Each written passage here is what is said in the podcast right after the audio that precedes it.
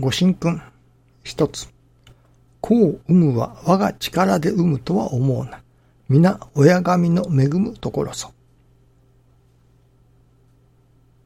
暑ければ涼しいところ、寒ければ暖かいところを選ぶことはできても、暑さ、寒さを人間の力ではどうにもできぬように、子を産むにも安産のための方法は講じても、ギリギリのところは神の恵みを受けねばならぬ。人間の力みだけではどうにもならぬもの。できたところで不自然になるばかりだ。自然の働きと共に相まってのおかげを受けることが大切である。無理がないから、後々までのおかげになる。ここの道理はすべてのおかげに通ずることである。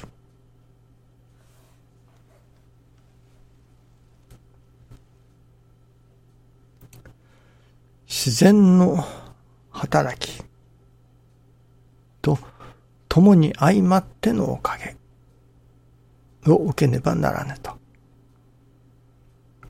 自然の働きと共に相まってのおかげ。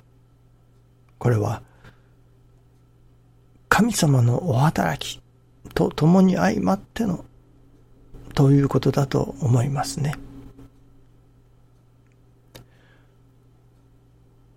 天地自然私どももその天地自然の中の一員であるわけですけれども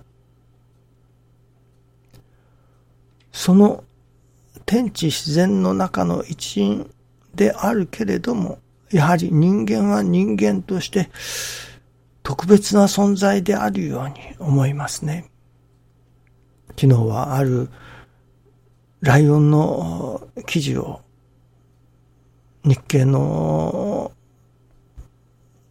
新聞の記事の中に見させていただいたのですけれども、今までとイメージが一変いたしました。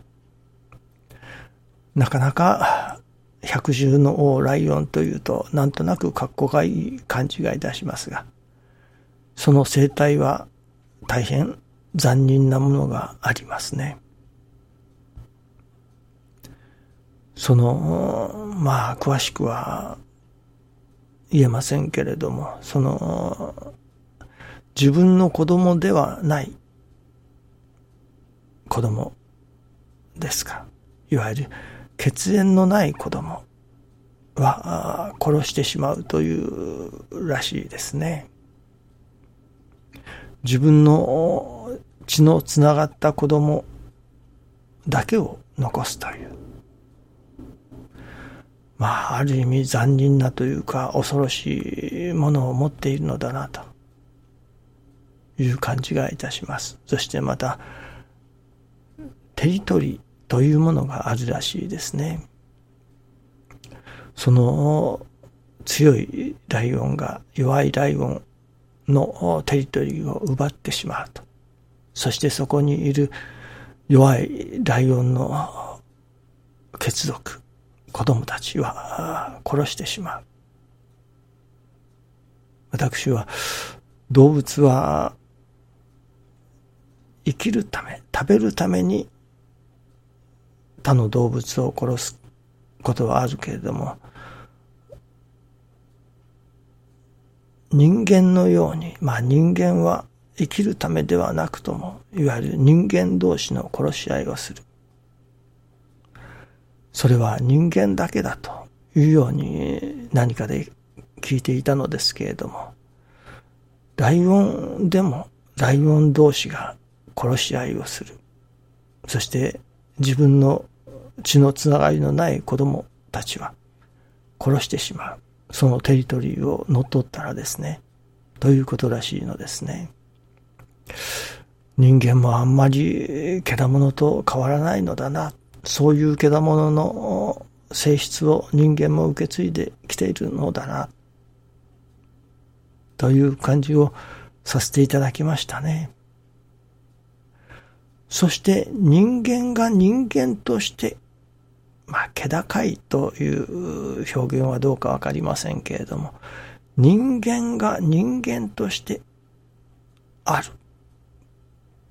万物の霊長としての人間と言われる。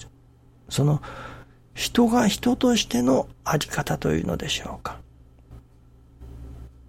やっぱり私どもも、その獣たちと同じものを引き継ぎ、同じなのだろうか。獣たちと同じ差がなのだろうかと思いますときに。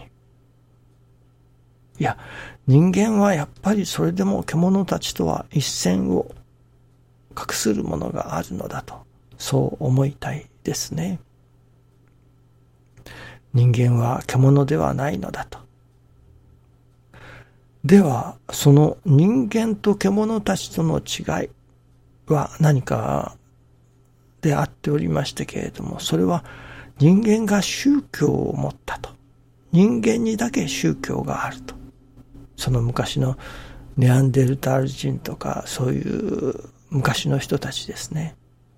その人たちの間に宗教が芽生えてきたと。芽生えていると。そこが他の獣たちと違うところだと。いったことを読んだことがありますけれども、いや、これはビデオで見たのですかね。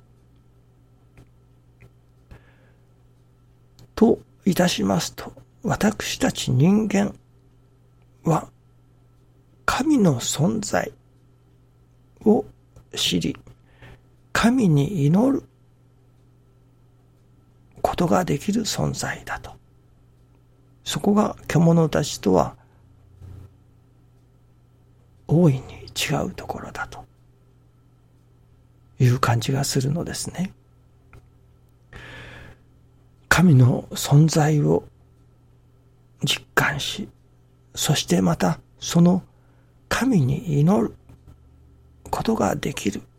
それが人間だということですね。ですから私どもが神様に祈る。これはやっぱり人間だけにしかできないことなのではないでしょうかね。ただ、その祈る内容がやはり育っていかなければならない。また、中には祈ることもしないような方もおられますね。無神論者とか言われますけれども。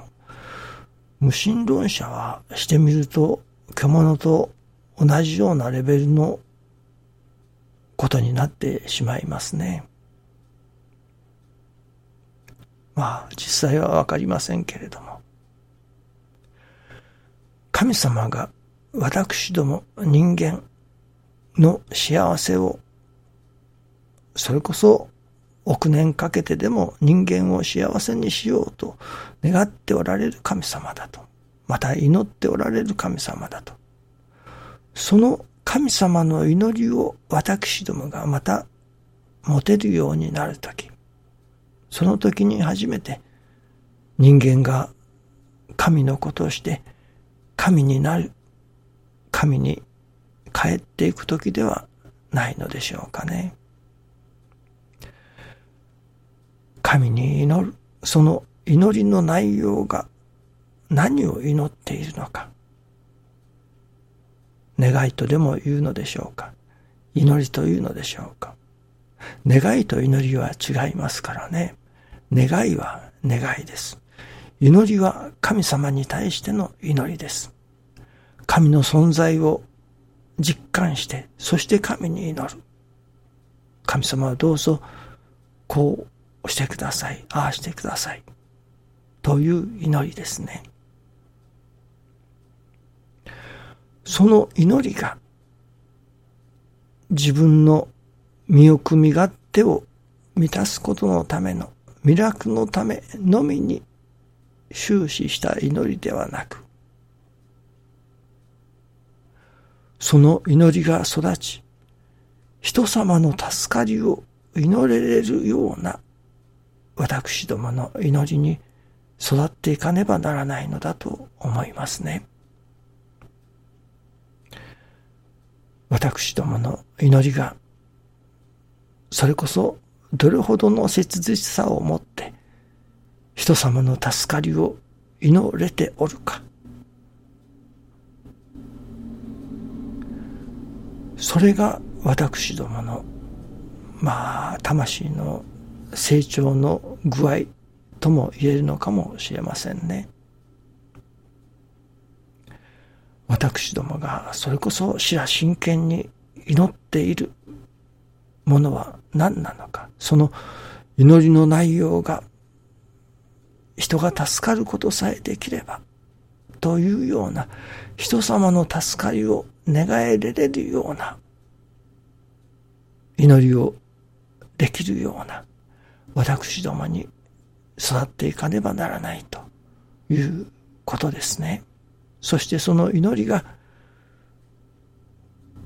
人の助かりをそれこそ意の一番に願えれるようになったときにそれは神様の心と同じになる神様の祈りと同じになるいわば神に帰っていく時ではないでしょうかね。どうでも私どもの祈りが、その祈りの焦点がどこに置かれているのか、どの程度の比重を持って祈れておるのか。これは私自身の祈りというものを点検させていただかねばならないと思わせられています。どうぞよろしくお願いいたします。ありがとうございます。